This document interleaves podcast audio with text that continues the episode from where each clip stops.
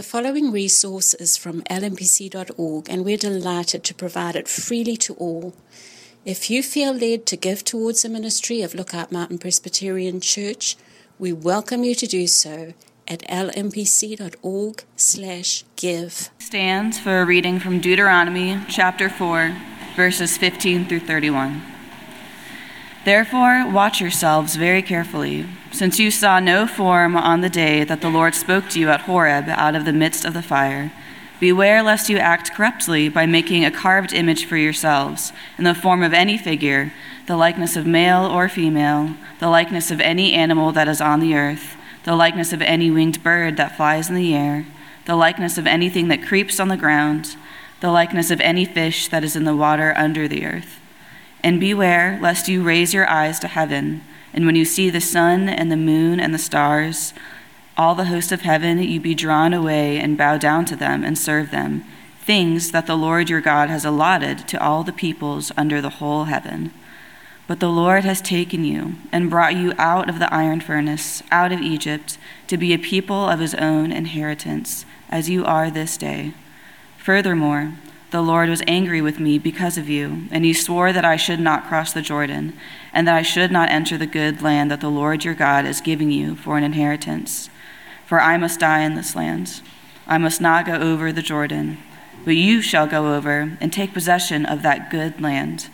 Take care lest you forget the covenant of the Lord your God, which he made with you, and make a carved image, the form of anything that the Lord your God has forbidden you for the Lord your God is a consuming fire, a jealous God.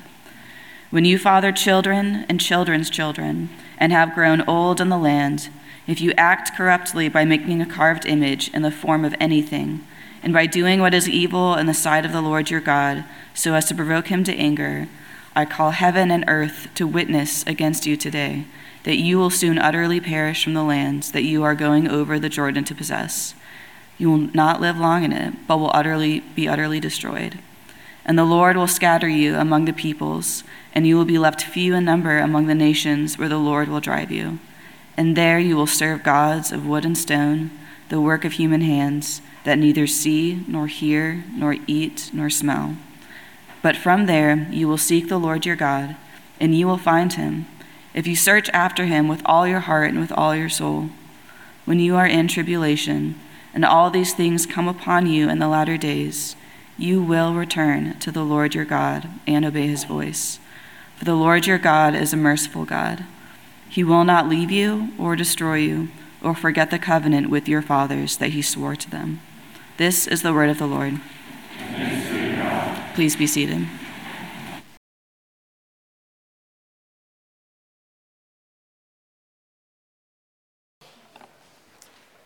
I'll add my welcome to that of Will's this morning. My name is Frank Hitchings. I'm one of the pastors here, and we are glad that y'all are here this morning, worshiping with us, starting your week off worshiping, and pray His blessings on our time this morning as we do just that, as we open His Word and try to learn of Him and learn of ourselves. So, uh, before we do that, let's pray. Father, you have made it crystal clear that your word is living and active, that it can penetrate our hearts. There's so much that you say about your word in your word. We're thankful, Lord, for what you said through Isaiah that it never returns to you void, that it always accomplishes the purposes for which you sent it.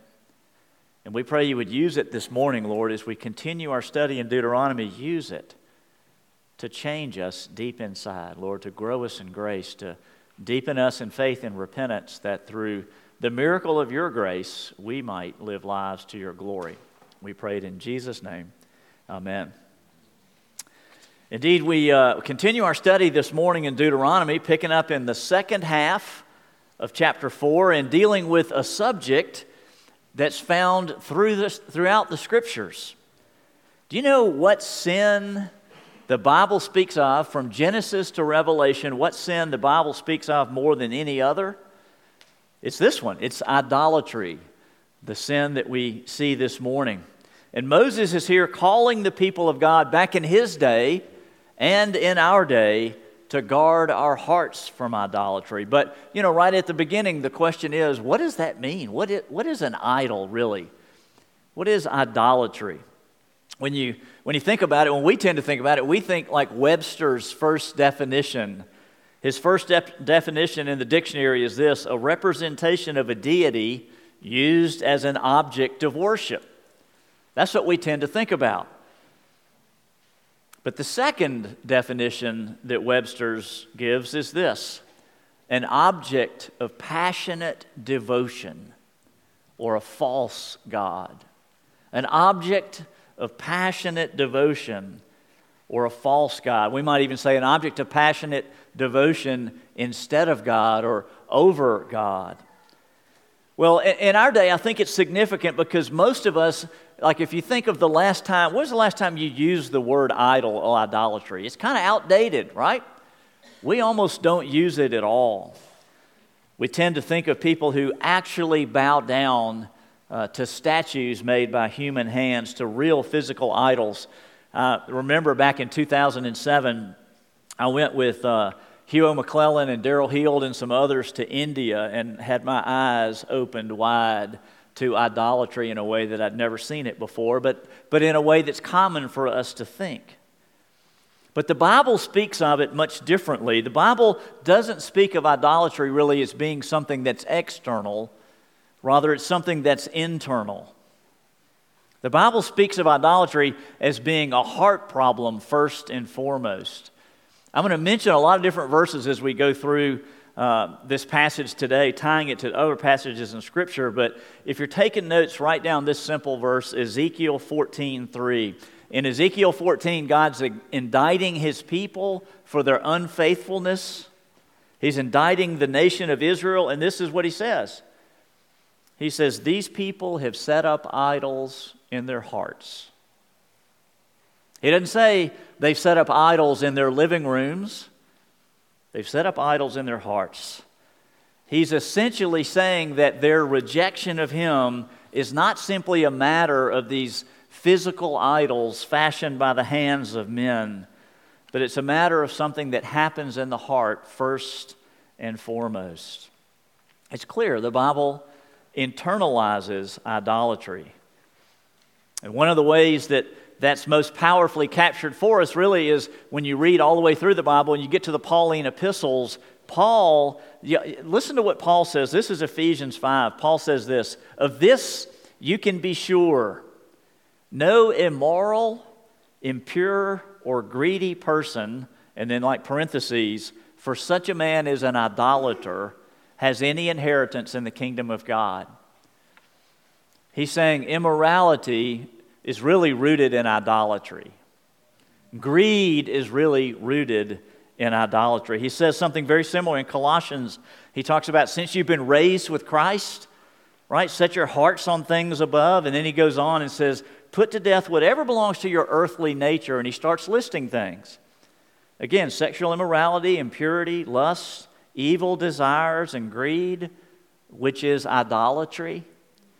Because of these things, the wrath of God is coming. It's clear that the scripture speaks of idolatry as being the root under many of our sins. It internalizes the issue of idolatry. It says it's in the human heart, and unfortunately, our tendency, our tendency towards idolatry doesn't magically disappear when we come to faith in Christ. The struggle maybe is identified, but it doesn't magically disappear. John Calvin said that our hearts are perpetual idol factories. Perpetual idol factories. He said we mass produce them. My kids were little. We went to the place that we said that uh, the bad people go when they die, which is Chuck E. Cheese. right? And remember all those games and all those tickets and whack a mole game? Remember whack a mole? Like as soon as you hit one of the idols, another one pops up. That's what our lives are like. Well, Moses is addressing it this morning. He's calling us to guard our hearts from idols. And first, we'll see in the outline God's covenant people are called to constant watchfulness because of our idolatrous tendencies. Look at verse 15, and we'll just read the first section here. Therefore, watch yourselves very carefully. Since you saw no form on the day the Lord spoke to you at Horeb out of the midst of the fire, beware lest you act corruptly by making a carved image for yourselves in the form of any figure, the likeness of male or female, the likeness of any animal that's on the earth, or the likeness of any winged bird that flies in the air the likeness of anything that creeps on the ground, the likeness of any fish that's in the water under the earth. And beware lest you raise your eyes to the heavens. And when you see the sun and the moon and the stars and all the host of heaven, you be drawn away and bow down to them and serve them, things that the Lord your God has allotted to all the peoples under the whole heaven. But the Lord has taken you and brought you out of the iron furnace, out of Egypt to be a people of his own inheritance, as you are to this day. And then he goes on, and again, he goes back to this, this theme he's been on several times. He says, Furthermore, the Lord was angry with me because of you, and he swore that I should not cross the Jordan, and that I should not enter the good land that the Lord your God is giving you for an inheritance. For I must die in this land, I must not go over the Jordan, but you you shall go over and take possession of that good land. And here it is again take care lest you forget the covenant of the Lord your God, which he has made with you, and, made a, and make a carved image, the form of anything. Again, look at this that the Lord your God has forbidden you. For the Lord your God is a consuming fire, a jealous God. Well, at the outset, let me just say there's no way we have time to unpack all these verses. But we don't want to miss Moses' main point. What he's doing is he's warning the people of God, he's warning the people of God in his day and in our day of the dangers of idolatry, but also of the ease with which we can fall into idolatry. What he's saying is once the people of God, once you enter the promised land, idols are going to be a constant temptation. And he's saying that those idols that you'll be tempted to worship are totally inadequate and misleading and they're forbidden. He's saying, don't forget. Think about it. They're inadequate in that, in that God is far too majestic and far too, too transcendent to be crudely represented by some man made piece of wood or metal or stone. He, he even says in verse 15, he said, When the Lord spoke to you, you didn't see any form of him. Any attempt to make an object that you can worship or an object that can help you worship, he said it's bound to be inadequate. But it's not just inadequate, it's misleading too. It, it feeds our minds uh, information about God that's not true. God alone is sovereign over all His creation. God alone controls all things. And yet, sometimes in their day and in our day, they, people have idols. They make idols to try to somehow manipulate and control God and get the outcome they want. So he's saying idols teach us false things about God. And lastly, he's just saying it's strictly forbidden, right? The second commandment Thou shalt have no other gods before me. Thou shalt have no other objects or people of passionate devotion above me. In just a, a couple of chapters, we're going to come to one of the clearest calls for this watchfulness. Uh, chapter 6, verses 10 through 15. Uh, this is in another one of Moses' sermons as the people are standing ready to enter the promised land. This is what he says then. He says, When the Lord your God brings you into the land that he swore to your fathers, to Abraham, Isaac, and Jacob, to give you, a land with large, flourishing cities that you did not build, houses filled with all kinds of good things you did not provide, wells you did not dig, and vineyards and olive groves you did not plant. Then, when you eat and are satisfied, be careful. Be careful that you do not forget the Lord who brought you out of Egypt, out of the land of slavery. Fear the Lord your God and serve him only. Do not follow other gods, the gods of the peoples around you, the gods of the culture in which you live. What's he saying? He's saying is that, that we, as the people of God, have a tendency to forget the Lord, to forget all that He's done for us, especially when things are going well. Isn't that true?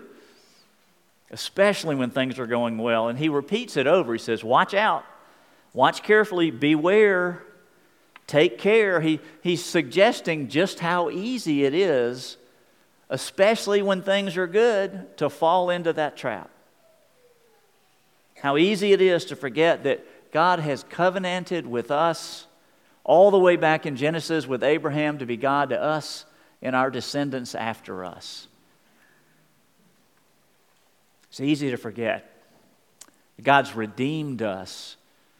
Not just, not just rescued uh, the, you know, uh, the Israelites from bondage in Egypt, but He's redeemed us from sin through Christ's death and resurrection. He's blessed us, Paul would say, with every spiritual blessing in Christ and with innumerable physical blessings. So beware. Beware. It's easy to forget all that God's done for us, all He's committed to do in us. How can it be that we can be looking and hoping for something else in creation to satisfy our hearts, which, which never does satisfy our hearts? I was reading this, I was reading kind of widely this week. I was reading a, a book from Banner of Truth Trust that's uh, uh, written by Thomas Watson. If you have a brain like mine that just likes, just like, just can't, I need points, right? I got to have points. Thomas Watson's the greatest at that. He wrote this book in 1652 called Precious Remedies Against Satan's Devices. And he says one of Satan's defective, most effective devices to draw our souls to sin is to what he says is to present the bait but hide the hook. To present the golden cup but hide the poison in the cup. I'm going to, I'm going to quote him again a little bit later, but, but I was reading also a modern author, uh, Andy Crouch, and he speaks this, uh, he says this about idols. He says, All idols begin by offering great things to us for a very small price. All idols fail more and more consistently to deliver on those original promises while they ratchet up their demands for worship and sacrifice, demands that initially seemed so reasonable. And in the end, they fail completely. You know, 2012, 1652, same message. Idols ask for more and more. They give less and less until they eventually demand everything and give nothing. I'll say it again. Idols ask for more and more while giving less and less until eventually they demand everything and give nothing. So for us, we have to answer that basic question that God poses to, to each of us, to our, to our hearts. Has something or someone besides Jesus taken title to our heart's trust and preoccupation and loyalty and service?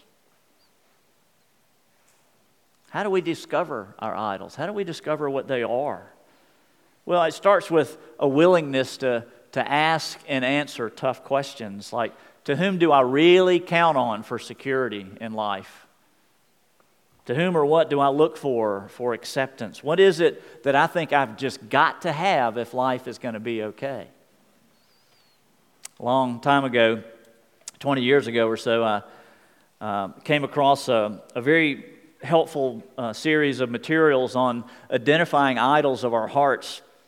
And, uh, and I went and dug it out this week and actually made copies of it, and the copies are out in the lobby on the uh, little table out in the middle of the lobby if you want one afterwards. But this is put together from uh, uh, Tim Keller's study on Romans and a fellow named Hannibal Silver, uh, who got his doctorate of ministry at Westminster Seminary in the mid 90s.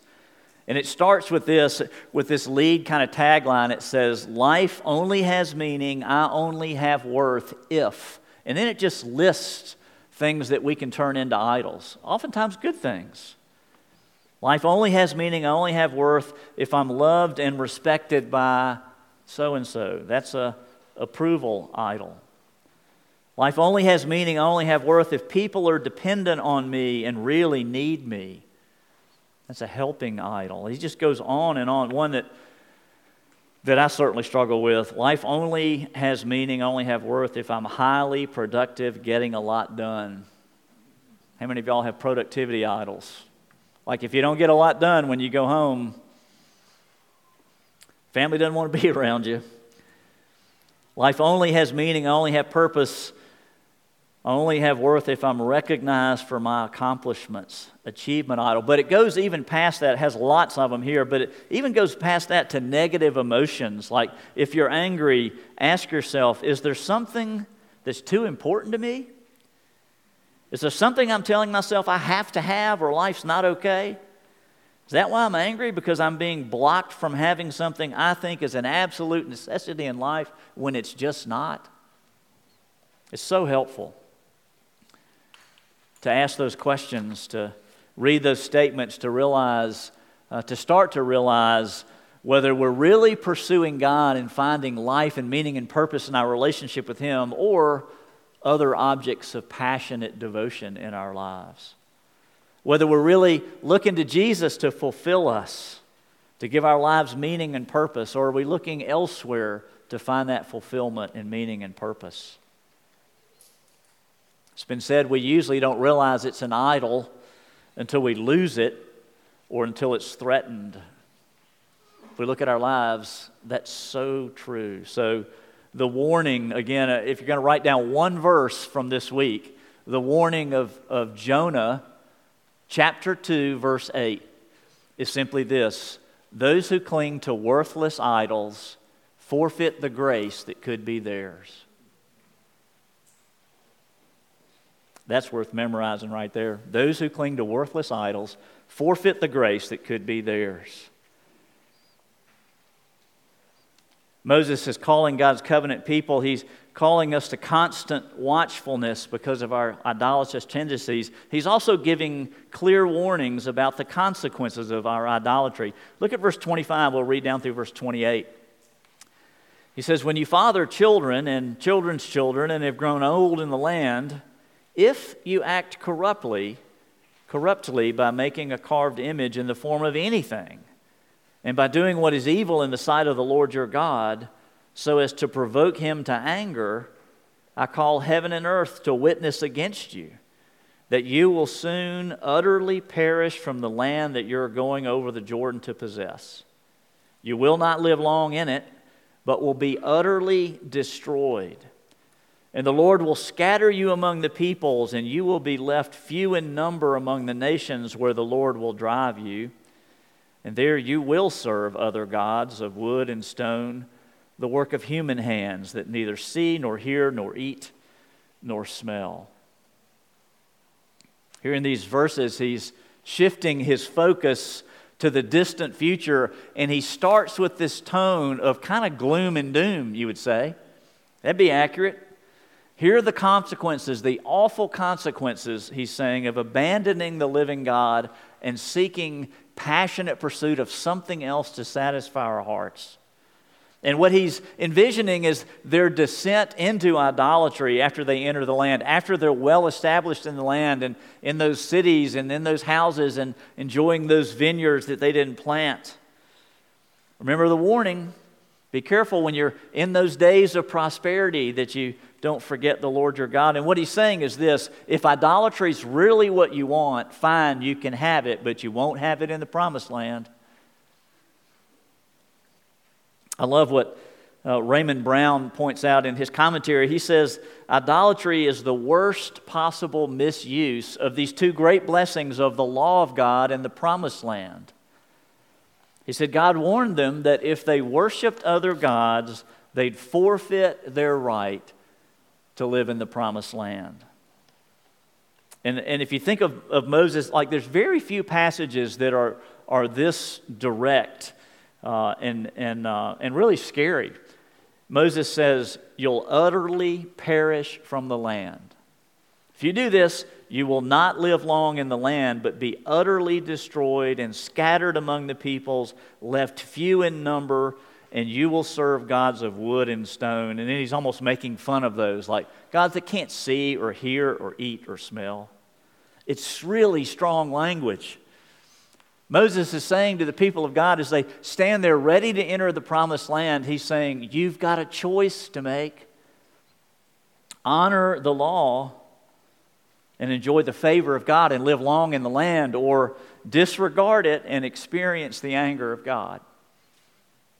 Keep the law and become a great nation, or reject it and become a scattered people among other nations. He's saying you've got a choice. And and later generations would actually make the wrong choice and be carried off into exile. So, how does that imply to us? how does it apply to us?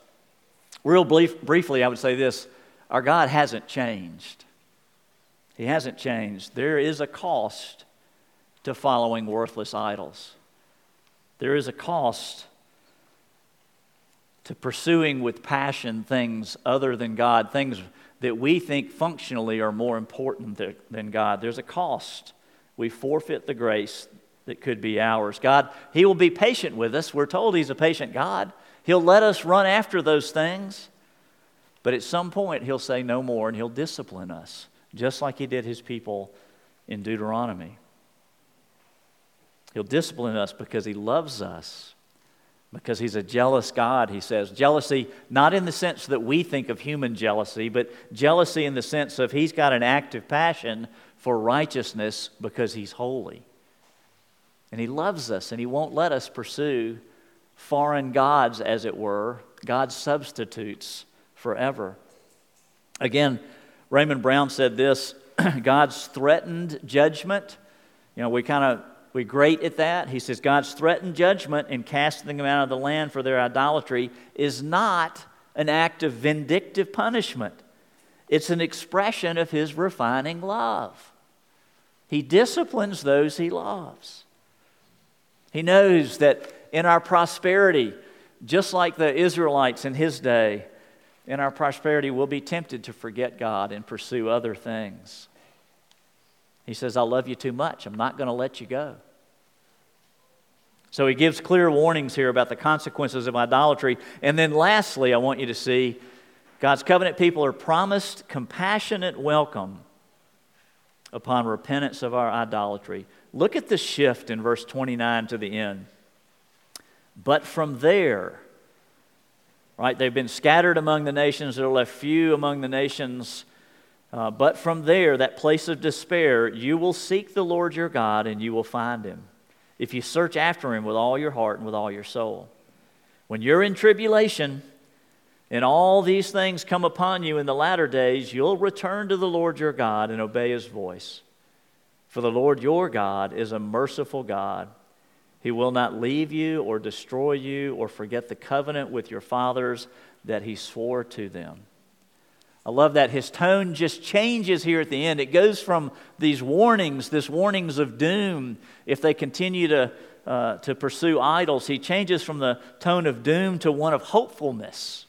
He says, But from there, but from there, meaning the place of despair, the place of ruin that idolatry always leads us to. But from there, but from that place of tribulation, he says, basically said this when you've had your fill of chasing other gods to try to fulfill you, when you've had your fill and you've found them empty and life taking, not life giving, then you return to the living God and He will compassionately welcome you because He's a God of mercy. That's the good news. Verse 31 says, The Lord your God is a merciful God. He will not leave you or destroy you. He will not forget his gracious covenant. Remember in verse 23, Moses said this. He said, find verse 23, take care lest you forget the covenant of the Lord your God. He's, he's basically saying, be really careful. It's easy to forget the covenant. And here he's saying, but God will never forget his covenant. He's a God of mercy. He'll compassionately welcome us back when we repent of our idols. We have a merciful Heavenly Father. That's so true. And yet, even in that, even in considering the mercy of our God, there's a danger. I'll go back to Thomas Watson. He warns us that another of Satan's devices to entice us to sin, this is what he says another is to present God to the soul as one made up all of mercy. See what he's saying? To present God to our souls as a God who's made up totally of mercy. And then he, and then he quotes this, kind of like C.S. Lewis in the Screwtape Letters, but he says, Oh, saith Satan, you need not make much of sin. You need not be so fearful of sin, not so unwilling to sin, for God is a God of mercy. A God full of mercy, a God that delights in mercy, a God that's never weary of showing mercy, a God more prone to pardon his people than to punish them. Therefore, why should you make such a matter of sin? He's right, isn't it? It's easy to be thinking God's a God of grace and mercy. I'll be okay. It doesn't matter. Moses says it matters.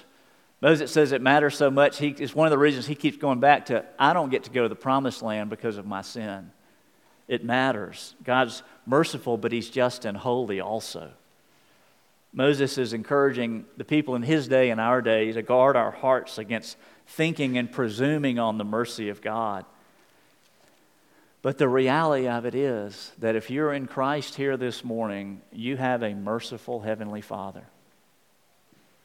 I'll close with a story written by Ernest Hemingway, a short story that clearly displays some of the difficulties that characterize relationships between fathers and sons. Uh, the story is entitled The Capital of the World. I don't know if you've heard of it, it's not one of his more famous ones.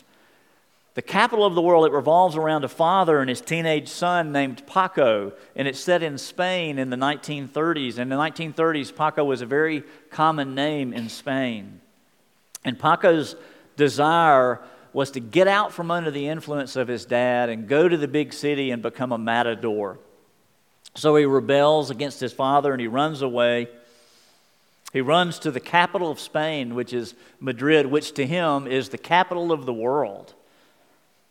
And his father was desperate to reconcile with his son. His father finds out he's in Madrid and he follows him to Madrid and he puts an ad in the newspaper, a, a page long ad in the newspaper, the local newspaper, with this simple message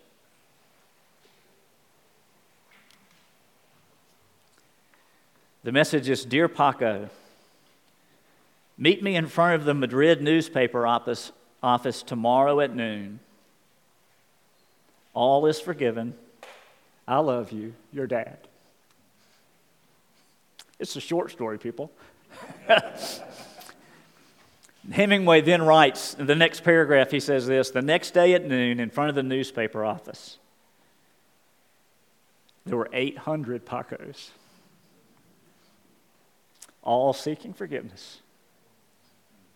It's a great story. The world is full of people in need of forgiveness. Even we, as God's people, whose hearts have been changed, are still in need of forgiveness. We're in need of reconciliation, and the model for forgiveness, for fatherly love like that, only comes from our welcoming, compassionate Heavenly Father, and it comes through Jesus. That's how much He loves us. Let's pray.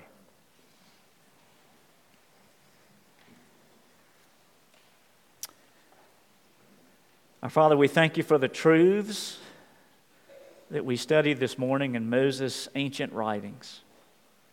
And we ask, Lord, that you would help each one of us to, to honestly and deeply search our own hearts with the help of your Spirit, Lord, that we might see if there's something or someone that's functionally become a substitute for you in our lives. If there's something other than you that we think we absolutely have to have if life's going to be okay. We thank you, Lord, for your pursuing grace, for the reality, Lord, that you're not just holy and just, but you're merciful and gracious. And you welcome us home when we return to you. Indeed, Lord, your love is like no other a love that constantly pursues, a love that never lets go of us. So we ask, Lord, you'd help us to find all that we need in life in our relationship with you. And we ask it in Christ's name. Amen.